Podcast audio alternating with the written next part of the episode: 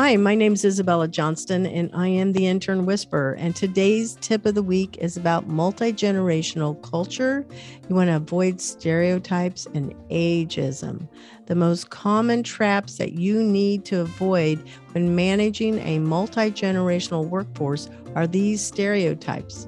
Unfortunately, it's all too easy to stereotype, and it doesn't help that there are many stereotypes floating around about different generations. The truth is, you can't stick the same label on different employees just because they belong to one generation, whether it's baby boomers or if it's Gen Z or millennials or Gen Y. In the same vein, you should avoid ageism which refers to any thought patterns, prejudices, or actions towards a person that are solely motivated by the age factor. Welcome to the Intern Whisperer, Birgitta Irblich. I'm very excited to have you here today. Thank you. I'm happy to be here. I love your hat. Thank you. Super, super cool. It's going to be part of the story, I'm going to guess. I just love cloche hats. Oh, wow. That looks great.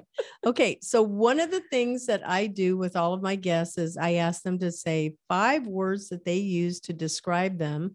It lets our listeners know a little bit more about you, about how you got started and how you see yourself and what it is, the value you have to bring to others. But why those five words? So, what are your words? And it, you can go in any order. Well, um, we'll start with the five words. I guess um, holistic would definitely be top of my mind. And um, I'm determined and um, caring, very caring. I'm an explorer and uh, I have integrity. Those are really good words. And I like them because I've never had anybody say explorer. So I'm looking forward to hearing about that word. So holistic, and I've never had anybody say holistic, but I know the story about that. So why did you pick the word holistic? It's just who I am.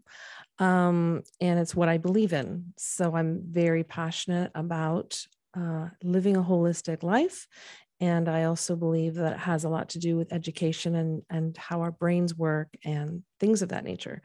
So yeah holistic is it's it's who i am. Mm-hmm. the the goal is always to educate some of our listeners and sometimes we have young ones that are listening to us. So how would you define holistic for them? So it, it's a lot about it's everything all in together right? So think of whole more like with a w as opposed to an H. So we're spelling it incorrectly, I know, but mm-hmm. think of it as the whole person. So it's everything around you, in you, your thoughts, your um, the foods you eat, everything. Spiritual, it physical, can be spiritual, emotional, absolutely mental, and it's different for every person. Um, but definitely, it also goes into the way that I care for myself medically. So I choose more of the non-traditional ways you know acupuncture or massage or things of that nature uh, reiki and things that are non-traditional more mm. more eastern as opposed to western. Okay so i was at podfest this weekend and so were you. Yes i was. There was a reiki am i saying it right? Reiki? Reiki, reiki. there was a reiki pod, podcast and I really don't know a whole lot about it and some of our listeners won't either. What is what is Reiki? So I'm not an expert in Reiki, but it is it has to do with um the it's pressure points and things like that. But I I'm definitely not an expert on that. I did go to at podcast the red tent experience. That was very nice. It's kind of put a uh, a mood with going through a meditation first and and centering the mind, and that was really excellent. Um, I also went to that same person's training, uh, or I should say, talk, and she talked about the energy of the room, how to read energy in the room. So th- it's it's all that. It's what people call woo woo stuff. but it's not. yeah. Yeah, that's cool. Um, all right. So you said explorer. I'm really un- excited to hear what you have to say about an explorer. I love to travel. I okay. love to experience. I love to learn. Um, so when I go places, I am always wanting to dive into wherever I'm at. I don't want to go necessarily to the touristy places. I'd rather go where the locals go. Mm. You know, what do they eat? What are they wearing? The music that they listen to. Um, so getting, I like to just explore, like literally just walk and discover. Mm, Mhm. I love that.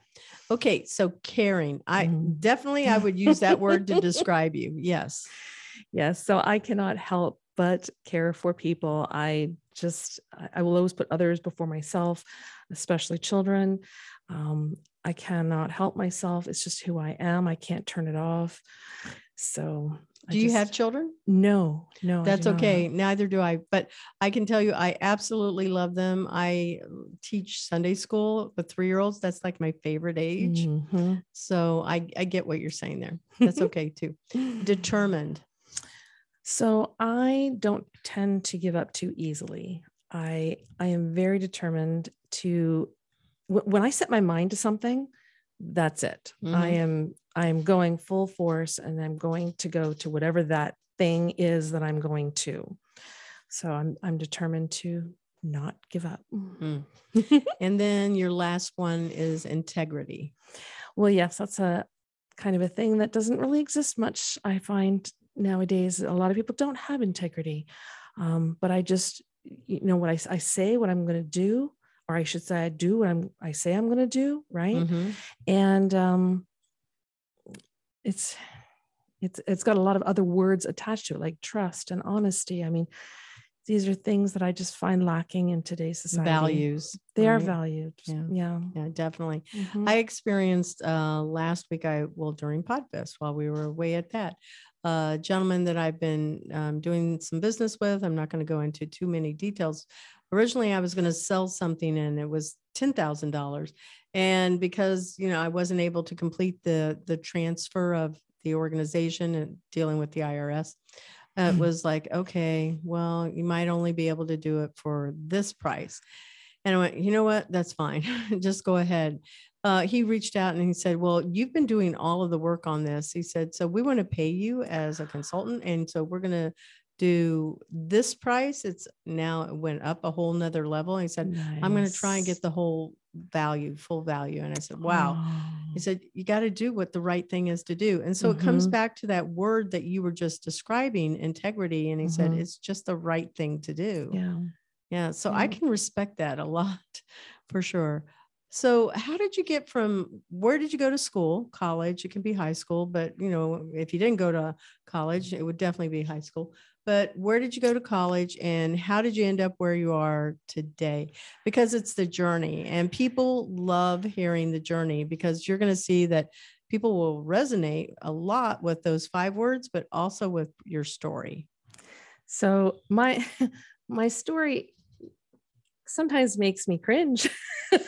Ah, I love my story. Yeah, so I um I went to school and was born and raised in Canada.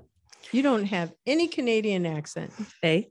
there you go. There's the word. but um but I have European parents. So they I wasn't living in a home that had that Canadian kind of a influence. Yeah, right. Because my influence was European. So I didn't really have that. But uh, when I came to the United States in the mid 1990s, um, I went ahead and had my uh, schooling, if you will, evaluated by Josef Silny Associates, and they do uh, colleges and universities explaining, you know, international Credentialing, is yes it? well ju- just explaining what what it is you have in the american equivalency Oh, Okay. okay. and so um, it ended up i had two as degrees i had one in recreation leadership and one in early childhood education the early childhood education one is the one where i've spent a good 30 years of my life um, because I'm very, very passionate about how children are raised um, and how the schooling system is, or maybe it should not be.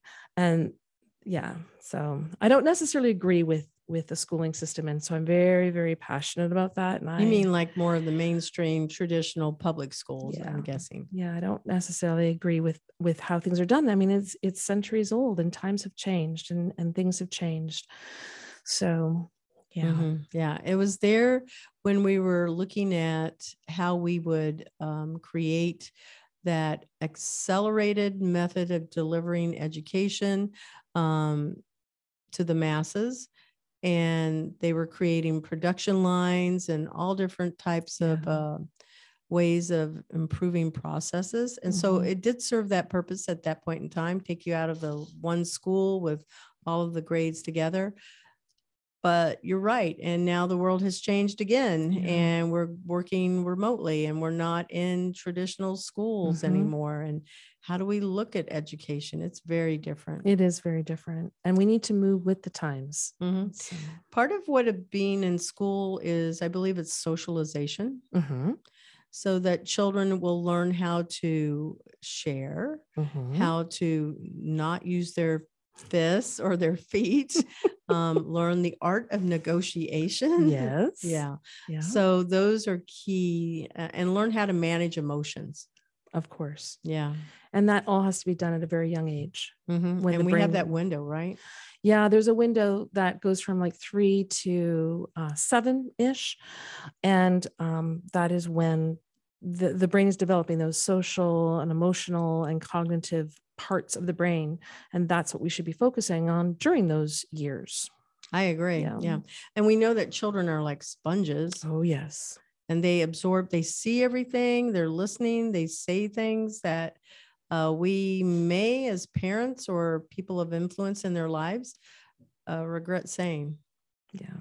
yeah anyway so you went to school you went to college Mhm. and it was early childhood education so what did you do with that So while I was going through that, um, I just, like I said, I had this passion for that age group, especially of three to five, um, because it's such a critical time frame. Mhm. And I did a lot of studying and a lot of reading because I was so just amazed at the brain. I did a lot of brain study, and I ended up designing my own school, like on how I feel it should be done. Mhm. And um, I didn't design just a preschool. On paper, I did everything from conception to the end of high school.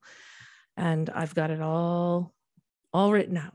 so when you say conception you don't mean conception of the idea you mean from conception of a child Yes. So I have an idea of how, you know, it starts right from the parents when while the child's in the womb Yep. It starts right then and it's it begins then.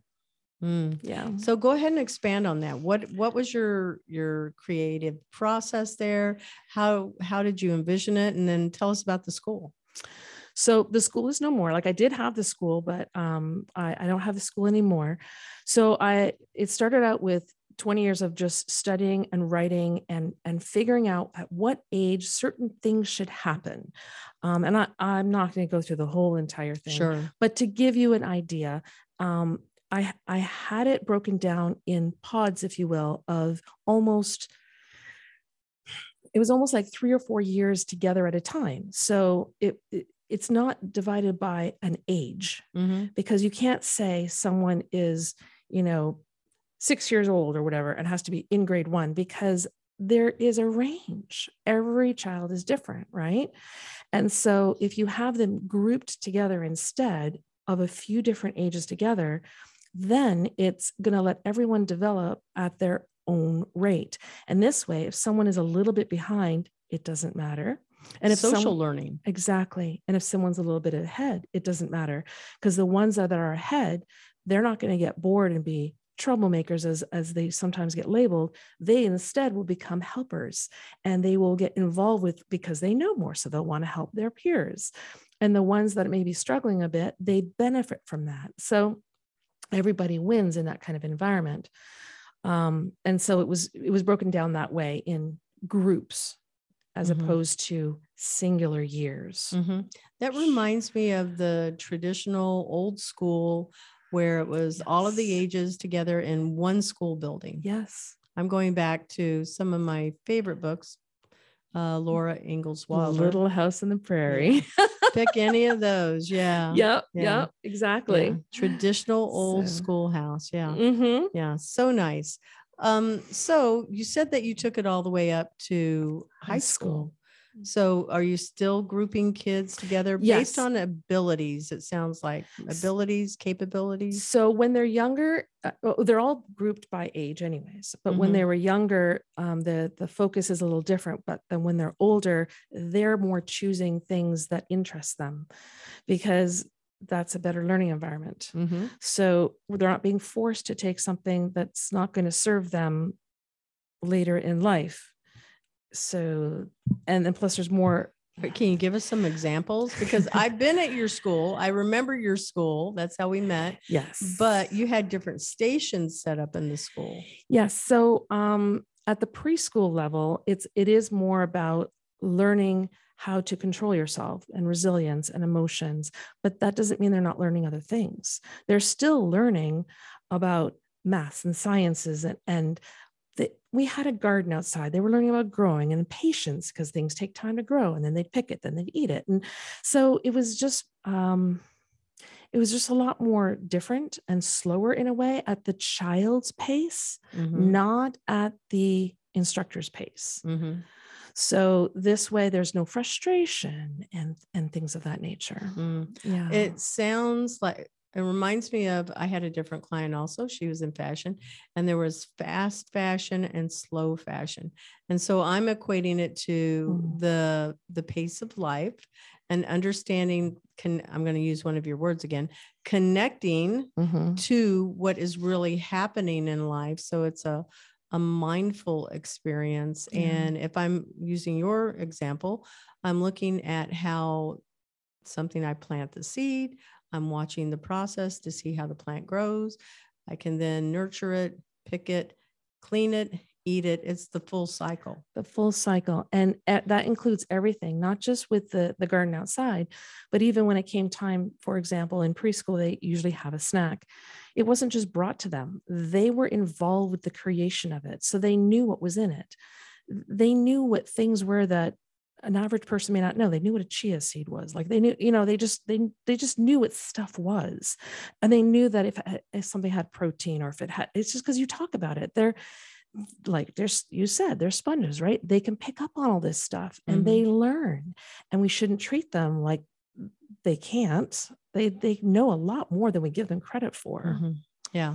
I find that true about even adults because I've worked a lot of my life also in adult learning. And I think that many adults, they lose that propensity to engage that childlike wonder and curiosity. yeah And if they allow that to bubble back up, they can actually experience it and be connected, like Yeah. what you're saying, to what is really going on to another person. absolutely and it- it is interesting when you give them that opportunity because we also taught them about emotions so they could now recognize other emotions in their friends at mm-hmm. such a young age and they knew when it was okay to maybe i shouldn't you know let that person have their space because they need their space or that person does want me to be near them they can learn those things Mhm. so, Yeah, I remember there was a place in your school where the child could go and sit and breathe and breathe, and they could turn the sign to indicate what their emotion was Yep. when they were in that little um, protective space. yeah it was their safe space Mhm. and the um, breathing exercises were very important because it helped regulate themselves Mhm. and everybody else knew that that child needed their space so they stayed out of their space and no one got hurt Mhm. Mhm. right Yeah. I'd love the fact that it could stop school fights. I taught Mm. high school and middle school. It would be nice if they, because your hormones are racing, right? oh yeah yeah Being able to be in control of that. That would be wonderful.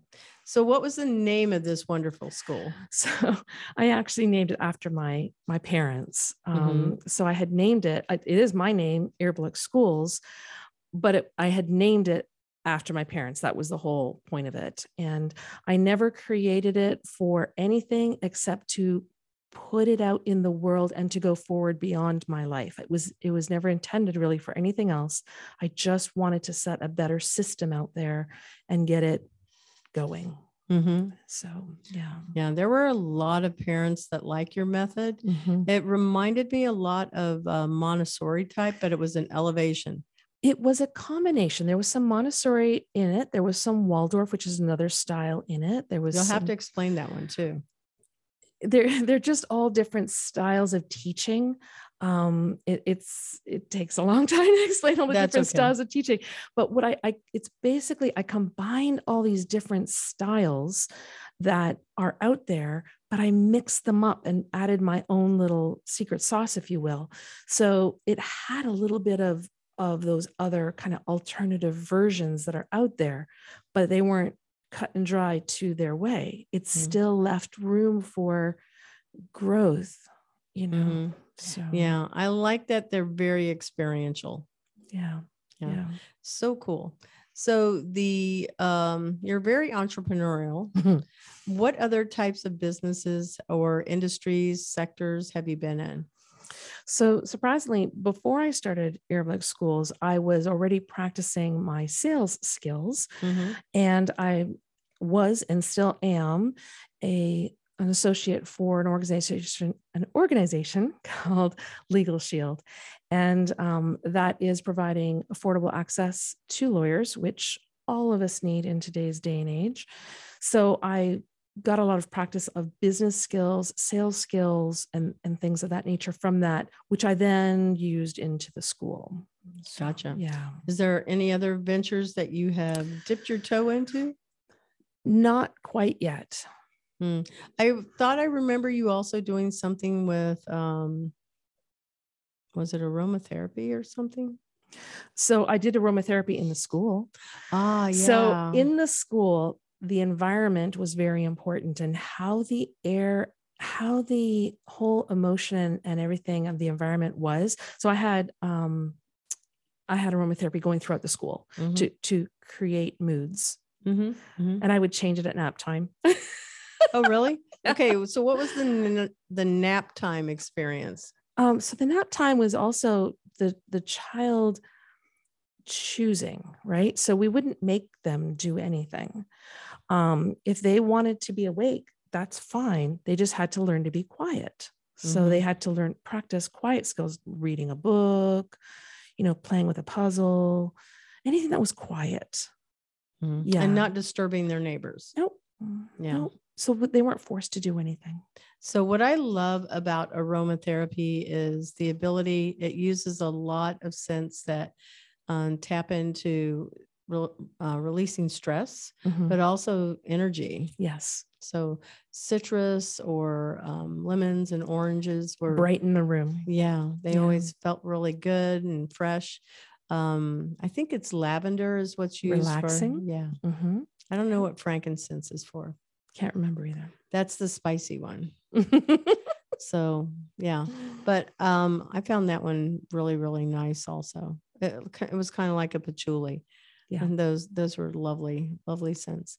So you don't have that business any longer. No, um, unfortunately, I, I, um, you know that saying, location, location, location. Yes, yeah, I had the wrong location, yeah. so it's And, unfortunate. Yeah, yeah. That I but the products themselves were super, and, and Thank I you. remember that also. So anyway, you have had your uh, fingers and and toes dipped in a lot of those areas, and there's always a takeaway that we can gain from. I've done the same thing. I've sold books. I've sold uh, different types of makeup or skincare products. I've sold. Um, I was going to do Pampered Chef even at one point in time. But there's like a lot of things that I've done as side products. Uh, trying to figure it out during that time. And what I decided to do was to focus on business plans, things that are always about educating. Mhm. And that's where, you know, my intern pursuit, which is now Employers for Change, came out of. Um, but you are an instructional designer. So you made a complete shift into Yeah. it because but I think it's true to who you are, to be honest. You're an educator. Yeah, I would pick that word to describe you. it's it's hard to get away from who you are. Yeah. So uh, when I closed the school, I needed to step away from what I've been doing for the past, you know, 20, 30 years. So I needed to do something different. but I still needed to do education. So I ended up in the adult field, which I had never considered before or thought about Mhm. before. I didn't even know what an instructional designer was. I didn't even know it was a profession. So I started out as a facilitator, uh, teaching, you know, corporately, but then from there was led into the instructional world. Yeah, it's so beautiful because um, we were talking about that with a previous guest, a couple of them, what a, an instructional designer is. And for any new listeners that are coming in, they're the ones that create that content. Online training. Yes. And they um, start with a pre-test normally, the training modules, a post-test, and make some recommendations of some Mhm. follow-up activities. Yep. Yeah. Yeah. So there's a certain level of um, art skills because if you're designing, it's So not I'm just the curriculum, right? I'm not a graphic designer, so Mhm. we don't want to confuse that. I'm the one that puts it together. So I I, I write a script according Mhm. to whatever needs to be done, and I do the audio of the script. But I but I put icons or images that are pre-done. I'm not drawing or designing anything, but I make them move Mhm, so that it's interesting. mhm, so they mhm. come in and go out or whatever. Yeah, spin some or anim- whatever. animations, yeah, yeah. transitions. Yeah, yeah, yeah. yeah. I can do some of that in PowerPoint. Um, thank goodness PowerPoint is such a good tool for that. Mhm. But uh, it's like I'm not a graphic designer. I learn a lot from graphic designers. Yeah, I'm not a graphic designer, but I too have learned a lot about layout from them and and colors and spacing, but I'm not a graphic designer. Have you ever used Canva? I've heard of Canva, haven't used it. What I, Super easy. what I use is called um, Articulate. So I use Yeah. Storyline 360 and Rise 360, which is basically PowerPoint on some major steroids. Mhm. Yeah. It's definitely for people that are instructional designers. I know that. Yeah. That is for sure. Mhm. Because it allows you to add, you know, the music and, you know, lay your voice track over it and do so much with it. So yeah. Yeah. The um Canva, what's really nice is if you're not an artist, which I am not, I want to be, but I can create some beautiful graphics and I lay those on top of my slides and it looks like it's Ah, totally, totally more than clip art, which is what I'm usually using. right. So I can say, hey, you might want to try your hand at that one too, because you can Sure. download them and put them really on some beautiful PowerPoints.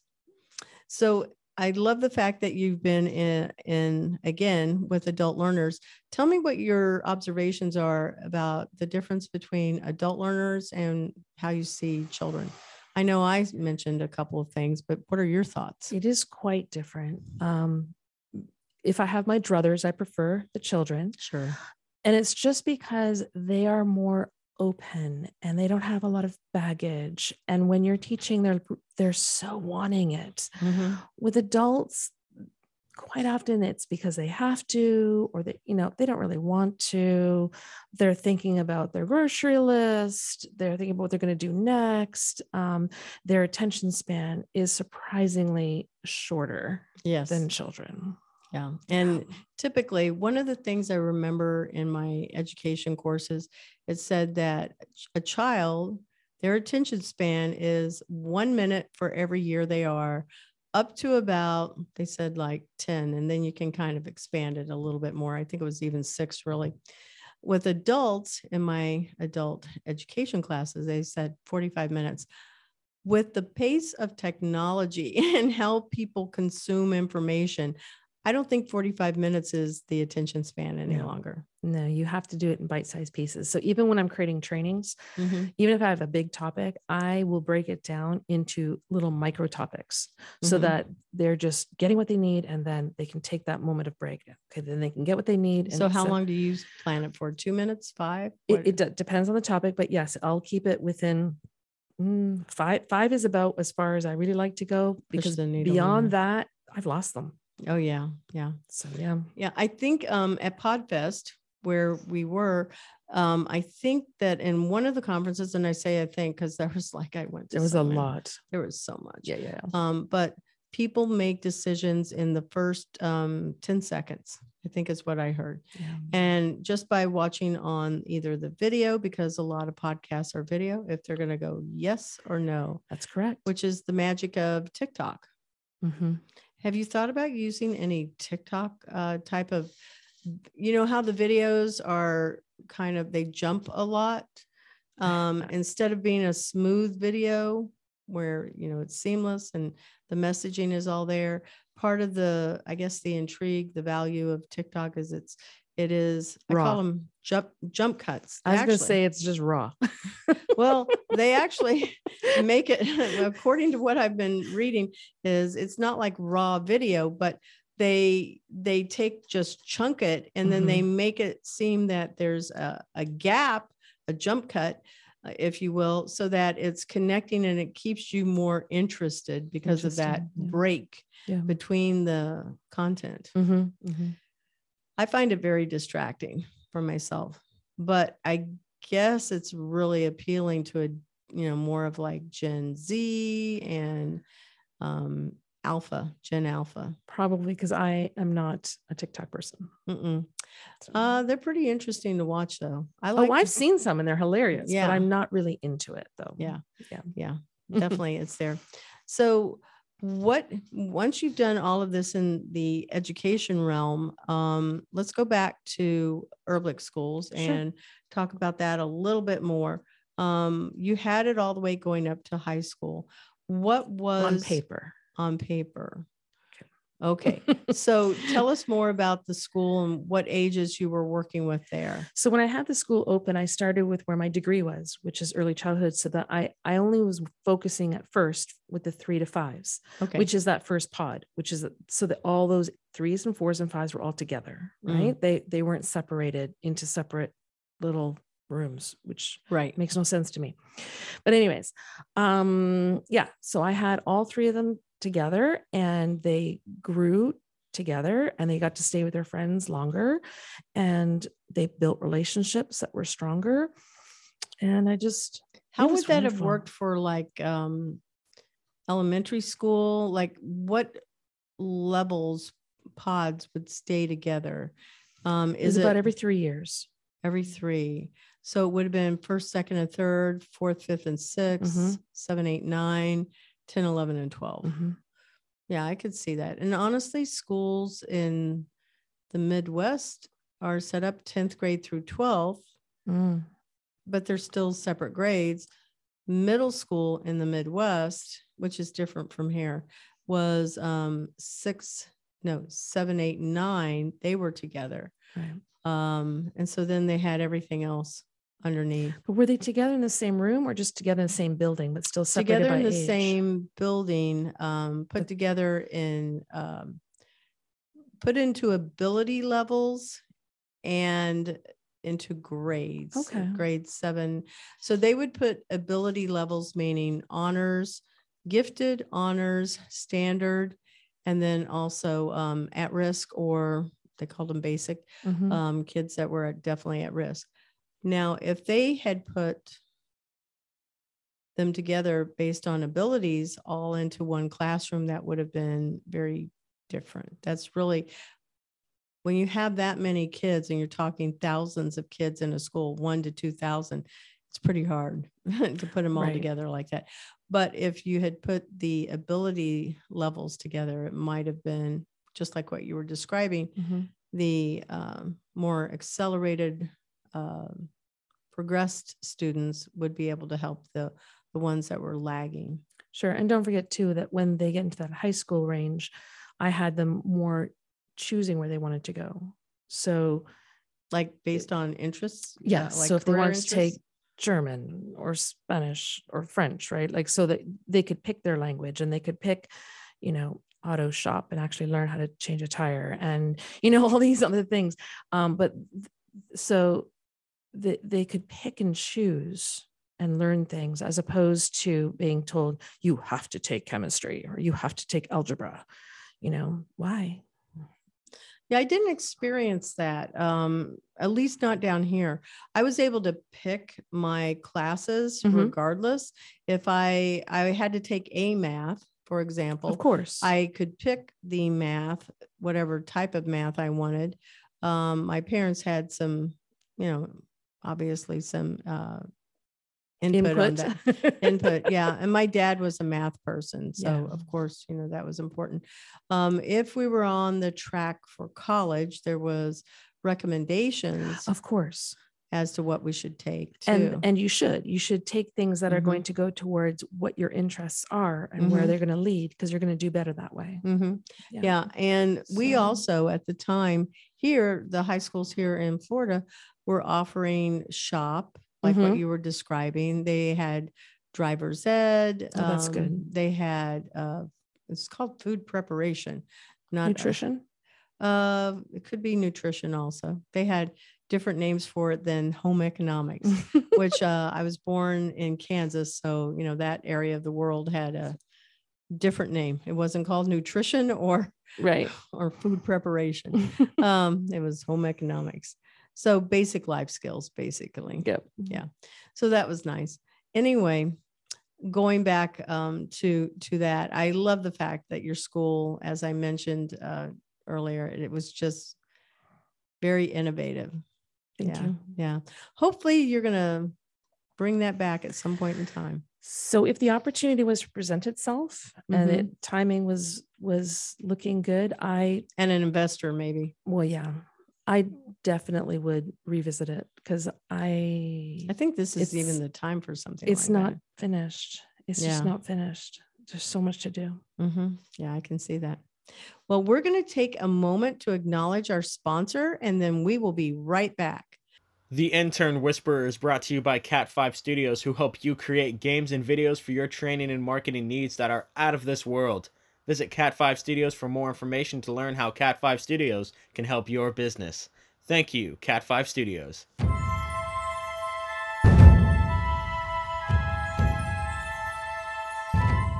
And now we are back to our show. So, in this part of our show, we talk about the future of jobs and industries in 2030. So, what are your thoughts about COVID and the impact that it's had on jobs and just the future? We're, also look at it going into 2030. What are your thoughts? well 2030 is not that far away let's, It let's just not. focus on that first of all It's- Eight years. right exactly And seven and a half. COVID for me was very interesting, and I I, I want to mention the experience that I had because prior to COVID, um, where I was working was already beta testing working remotely. Mhm. So it was it was already a thing kind of that that we were trying out. We were doing Adobe Connect, you know, to try with the facilitators to do online training. So so we were already we were beta testing it. It had already been going for oh gosh, not a year, but several, several, several months. We'd already been beta testing. So then when all of a sudden, bam, everyone had to go home, it wasn't so bad because we'd already been testing and trying stuff out. So for us, it worked out okay.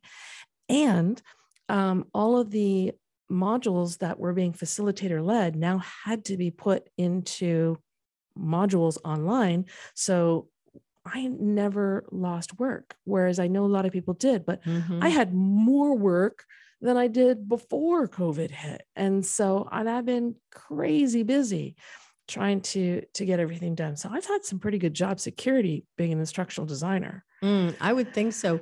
This particular industry, it's one of the things that I have researched and studied. It's part of my uh, business model, is just massive. The growth opportunity and the demand for customized, we're going to call Yeah. it customized, more of a customized learning approach is just off the charts. It is just like online recruiting. And now with the ability to have more of a customized learning experience, it's not going to stop. So you are in a very good position. I right now. agree. Yeah. I agree. It's a it's a very needed uh, industry. Mhm. And I know that was one of the things that I had said to employers and schools before COVID hit. I said, oh, we need to be doing remote internships.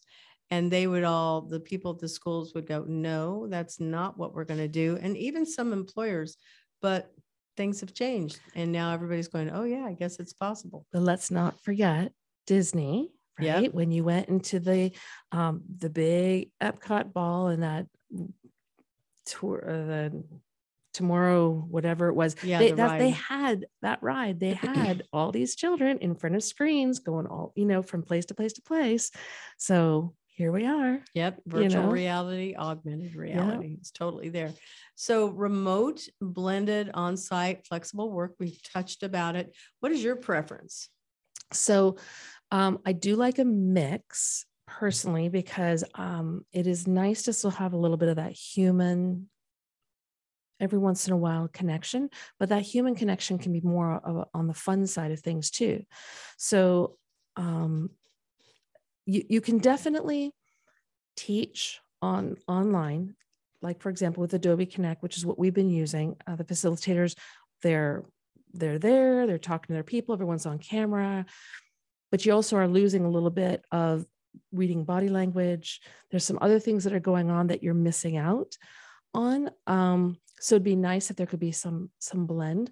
But here's what i what i really really like about um, having an instructional designed module see when i was a facilitator there was four of us uh, in the corporate world we had four different trainers and there wasn't consistency because we all had our own way of teaching Sure. we all had our own kind of methods Your and personality too. Absolutely. And so when the people came, when when new hires came out of class, they weren't always all the same because they didn't always get all the same information. Now, when you have a module, you are guaranteed the same content. However, there's still perception, right? Not everyone perceives the information the same way, but you've got a much better chance of people coming out with the right information with a module that's been properly worded, vetted, whatever you want to say, um, you've got a better chance of of outputting good students. Mhm. I, Yeah. Yep. I agree. Mhm. It's uh, just like when I go into any type of facilitating a workshop or a corporate retreat, if I do those or in my own courses that I design, I, you always have to get everybody with a definition, make sure we're all on the same page, Mhm. and then you're moving them forward so that we can address any questions, concerns, but the concepts are are uniform. Yeah. Yep. Yeah. Definitely. Um, I personally, I get my energy from being around people. So I found it really hard to be in a situation where I was interacting with people just solely online. Yeah. I also have to have a separation between where I sleep and live and where I work. Sure. And I did not like that at all. It was it felt like prison to me. Wow. And I'm an extroverted personality, so I get more energy from others. And it's funny because I, if someone would have asked me pre-COVID to work from home, I probably would have said no because I do like being around people very much so. But I also found that once I went home, I I learned some new things. I was more productive than I'd ever been. There was less distractions. I didn't hear people talking over the cubicle. There weren't people coming in and bugging me. There there wasn't phones and noises and all these kinds of things. I actually produce more now than I did before. And I wouldn't have known that unless I experienced it. Mm. So I'm getting more sleep because now that drive time is no longer there. So I I have found I'm eating better because I'm in I have a kitchen nearby, right? I can have proper food as opposed to a bag lunch. Um, so I just I have found surprisingly Your work life balance is better. it's more of a life work balance. Yeah. I have a better life working from home and I have no intentions of going back to an office. Hmm. That's that's the best piece of advice I've heard for the whole year. I like the flat fact that you uh, flipped it so it was life work instead of work life Mhm. uh, because your focus is totally shifted. Totally. Yeah. I'm happier. I'm healthier. Mm. Yeah. Mm. Okay, I'm envious, but that's okay. I still I still like being in the office though for sure. Um, I need that separation, and I I definitely recognized it. What do you think about robots, AI, you know, artificial intelligence, obviously, augmented virtual realities? Um, what do you think about all of those? so And how do you see that moving into 2030? More of it? What do you what do you think it's going to look like? And what else? I'm going to throw one more question on top of the heap. what do you think an instructional designer's job might look like in 2030? I'm thinking it's not going to be PowerPoint anymore. I think we're going to be watching things like maybe with Google Glass, or it's going to be like just displaying on maybe a pin that's up here on a wall, and it's going to be more immersive than ever. Sure, and and it is going to that point where you have the you know those glasses where everything is you're in that virtual world. Oculus right. Oculus yeah. But i don't see me going there because that's not an interest of mine. And so and i still feel that what i'm doing won't go away either because there's different kinds of learners. Right. Um, some learners can't use that virtual world because they get very sick and dizzy and it's they can't handle that. So not everybody can do that anyways but to start with your first question of where I see it going, I see the industry growing and I see the instructional designers using more tools. So I can tell you for a fact that we are currently we where I'm currently working, we're looking at an AI voiceover right now. And there's a really good reason why we're doing that. Because if something needs to be updated, and the person who created the training, because we do currently our own audios, so I'll do my own audio for my training. If I'm sick or if I'm on vacation or if I'm not at the company anymore, right? My voice is on that training and they now have to fix something that's very challenging. So we're looking at an AI uh, voiceover because they're not as robotic sounding anymore. They used to be very robotic, oh, yeah. which is why we didn't use them. But they have been so well fine tuned that it, You it sounds tell. real. No, yeah. you can't I tell. saw that video. I know what you're talking about where they had Google and they were calling to get a, uh, I think it was a hair appointment. Mhm. Oh, I'm sorry, that appointment isn't available. Mm, just a minute, let me look. And they make the sound of like tapping, and Mhm. it did it. Honest to goodness, Yeah. You were so all right, right. Yeah. So we are looking at things like that. But and I just see the industry growing in other ways. I mean, you still need people to build these robots, maintain these robots, expand on what they can do. So intelligent people are needed still. It's not like, you know, people are going to go away. We're Mhm. still behind the scenes. We're kind of like Oz behind the curtain, right? exactly exactly yeah yeah i agree um when we are looking at the other sides of what that can be virtual and augmented reality we talked about that one but also making it way more experiential i've not seen this movie called ready player one i'm going to have to watch it next weekend I haven't seen it. Yeah. But they've said that that is really way more of what you could expect um, immersion to be like in a Mhm. virtual world and there's a lot of discussion about digital twins now and making that work experience or um, your office you make a digital twin so you would know how you're supposed to interact with people inside of that Sure. office or replicating a uh, a scene where there's an earthquake and how everybody needs to be able to get out and you can Mhm. understand those things or maybe even conflict resolution which you had mentioned earlier and understanding again how to handle those scenarios it's The, it's police department is doing that right now, actually. really Yeah, the police department currently has a, a program where they are learning how to talk, talk people down. oh um, gosh i and was it, thinking and it gives them responses too on on everything, body language, their body language, their tone of voice. It's very cool. oh that is interesting Yeah. So all of those are training opportunities. So as an industry, I can see us being able to, you still have to create the script. Yep. You still have to create maybe the voiceover, but if you've got Maybe the not. AI, you still have to be able to maybe write the script for the Mhm. voiceover, right? Mhm. Um, that sounds like a lot of possibilities there. Oh, and yeah. I'm still going, well, what would it be after that? So that's the part where anything's possible if we think it, right? Kind of like what Walt Disney would say. Absolutely. And I, I feel like it's a better experience, especially for adults, um, I, because they can do it on their own time when they need to. Before it was so challenging if you were a single mom or whatever the case may be to try and get classes in or do whatever. This can all be done in your home, right? So it's so much easier now to to get education. Mhm.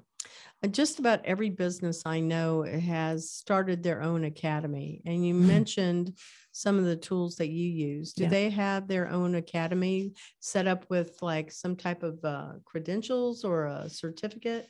So you're talking about the storyline and the Yeah. rise. Okay, so that company articulate that that you can get a certification um, in that The use of the yeah, product? yeah of that system that authoring tool is what we call them so um, you can get that there's other ones out there there's camtasia there's there's other versions but i only use articulate that's the, that seems to be the industry standard which is where i want to be because that makes me more marketable Mhm. um so yeah you can get certified Okay. How long is that certification process? Do you know? so it can take only two days if you Whoa.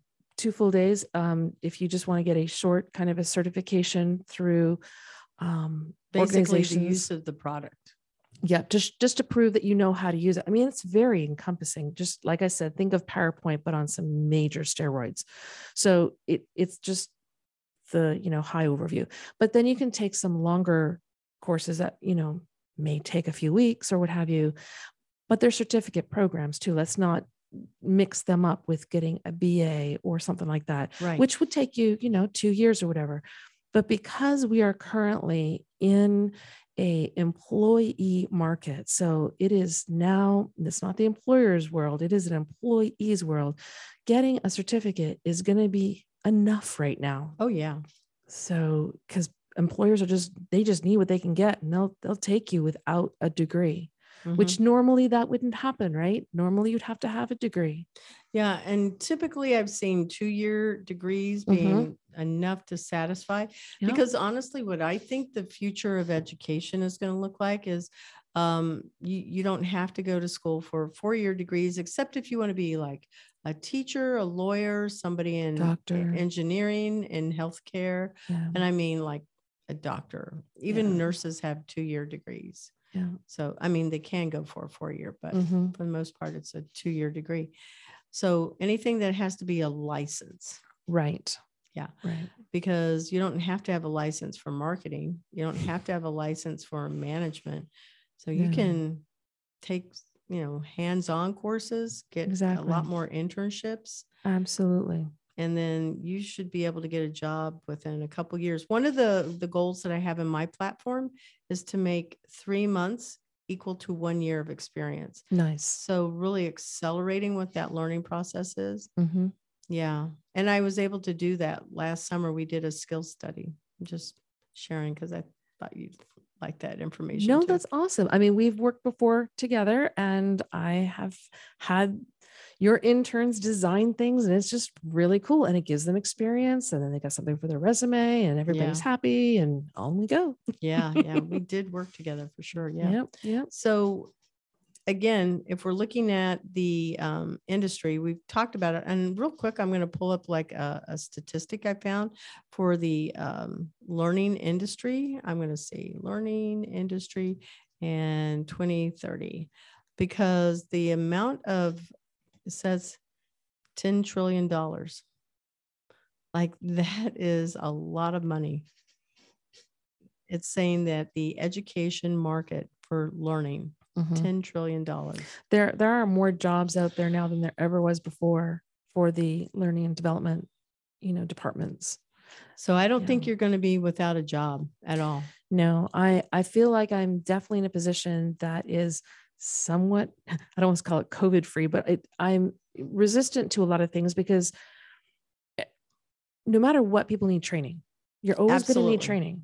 People come in, they're young and they're new, or people are changing jobs, or whatever the case is. There's always going to be training, and Mhm. always has to be updated, right? Because things are always Well, it's technology. growing. The pace Mhm. of technology is moving so fast. yeah. We need to keep up.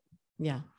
So with that in mind, um, that's why the value of certificates are there. Yes. But the other thing I think that's uh, really important is having a well-rounded. We're going to go back to the holistic point of view.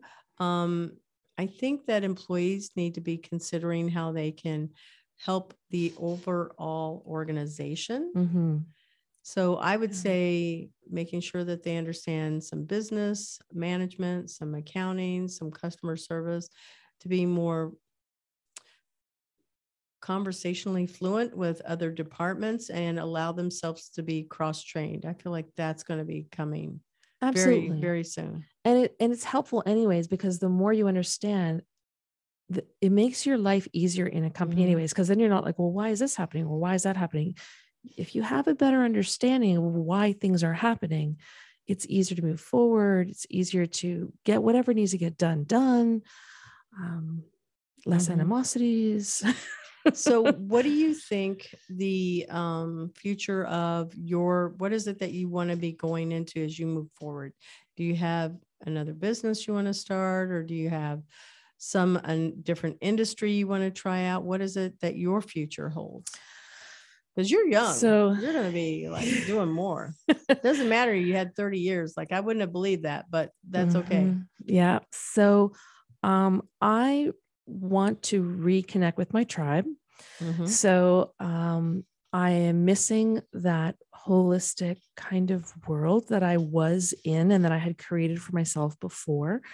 So, what I'd like to do is prepare myself my portfolio and get my certificate under my wing and do all those, you know, little things that need to get done and then put myself out there on LinkedIn and um, see see what's out there. I mean, there's a lot of great, great companies that are doing things that are bettering people's minds and spirit, and that's what I want to be a part of. what kind of certificate you mentioned a So certificate. I'm working on a um, a master's instructional designer certificate. Okay. Oh, Yeah. that's a certificate, not a degree, because you're Yeah, saying a master's. I know I said master, and we cannot confuse it. It just means I'm I'm going to be a master instructional designer, meaning I I I reached gotcha. the skills. yeah, yeah, yeah.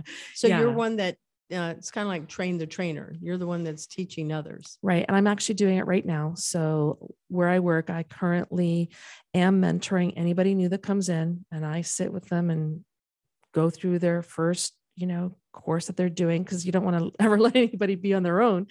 And that helps me with my facilitation side because then it keeps me tweaked with with that skill. So yeah.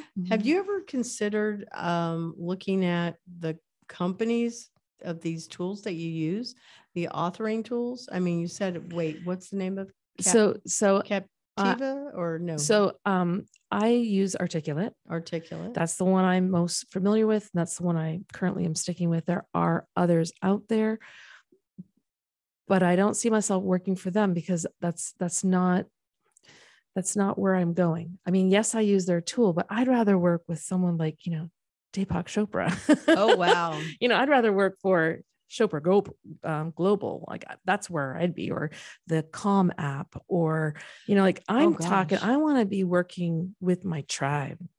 Gotcha. So You know, Calm is out of Germany, I believe. I'm not sure. I didn't know that. One of my interns uh, interned with that company, a previous intern, and he was telling me that's where his internship was. And he said they're out of Germany. Hmm. Now, he was here in the United States and his internship was here. But I found that interesting that he was able to uh, find a company globally that he could work with. And it was definitely something he was very, very interested in.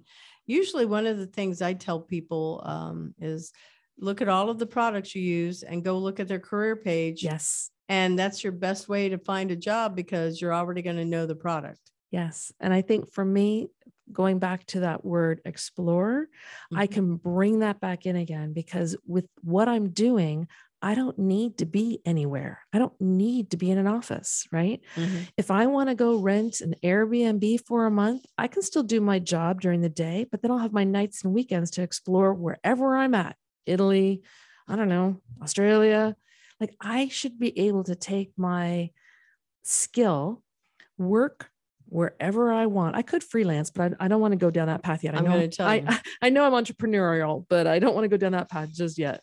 so one of the companies that at one point in time I I applied to work with them. It's called Remote Year, but you know these are the types of companies where um, a person, you know, something not an employee, you pay a fee and they set it up so that every month you're in a different country. Wow. And they put uh, together a, it's kind of like a travel tour, honestly. They give you a place to stay, they give you a co working space where you have good Wi Fi. They set up, you know, enjoyment trips that you Mhm. can go and see the country. Nice. Um, I think some of it comes with uh, like food and then you know there's just a bunch of activities. Anyway you can drop in at any point in time. Um, but i looked at their website and i'm pulling it up now just for the heck of it. They uh, have uh, an employment page and i usually tell this to a lot of students because they find it very interesting but yep it's at the bottom of the page. So remote year go look at it because you get paid to travel the world and you know you can you don't have to pay to be on the trip either Right. so i'm just going to throw that one out there but they have different places are you bilingual by chance I wish. Hmm. so you can choose any location that you want um, worldwide is the one that's obviously the easiest one but they have different types of uh, opportunities there is a talent a talent lead um, available just so you know full time in case you're interested and you could work remotely and they would let you be anywhere in the world See, that's that that would be my dream job right there. Work Mhm. wherever I want. yeah and you'd be the explorer you're testing everything out I'll still produce work. yeah yeah and you're managing all your people just like what you're doing now so i'm just telling you talent lead remote year remember that one Got it. Yeah anyway uh, what is the best mentoring advice that you want to pass on to our listeners I would say never stop learning. I Mm. mean, never, never stop learning. Whatever industry you choose or wherever you want to go, keep gaining more information within that industry. And honestly, you're you will be in the right um, profession if you would be willing to do it without pay. If you're willing to do your job without getting paid, then you know you're doing the right thing. Oh yeah. And you should just get enjoyment from that because that's what work should be right? Yeah. so i would say never stop learning. Don't lag behind. You know don't get complacent. Just learn learn and keep learning. Mm, that's good advice for sure. No matter how old you are even if you retire you should always keep learning of course. because you have a phone and there's always going to be updates so well and you also want to keep your brain active. Mm-hmm, mm-hmm. so yeah holistic we're going back to that word. So how can our listeners contact you? So, um, because I am a little bit still redefining myself uh, a little bit, I'm just going to use LinkedIn right now as my way of contact. So um, that's linkedin.com forward slash IN forward slash L in Larry, F as in Frank, Smart, S M A R T. And then I'll put any updates and things on LinkedIn as I continue reinventing myself. very nice well Birgitta, i want to tell you thank you so much it's just been delightful having you as a guest on the show Thank you. It's been my pleasure too. And this is going to be airing, just so you know, we're in the end of May here, but this will be airing in July. So there's Okay. plenty of time for you to get that website, you know, finalized and all of that good stuff. Wonderful. I think maybe not end of July. I think it's middle of July. All right. So you'll be able to um, find that and we'll let you know when this episode is going to air. Fantastic. I look forward to it. Well, thank you again. I want to thank our sponsor, Cat5 Studios. Thank you to our production team and our video interns, Christian Flowers and Daniel Conti. Our music is by Sophie Lloyd. Remember, visit www.e4c.tech to learn how you can create real diversity and inclusion culture while skilling your people for the future of work. Thank you for supporting our show and subscribe on any of your favorite podcast channels.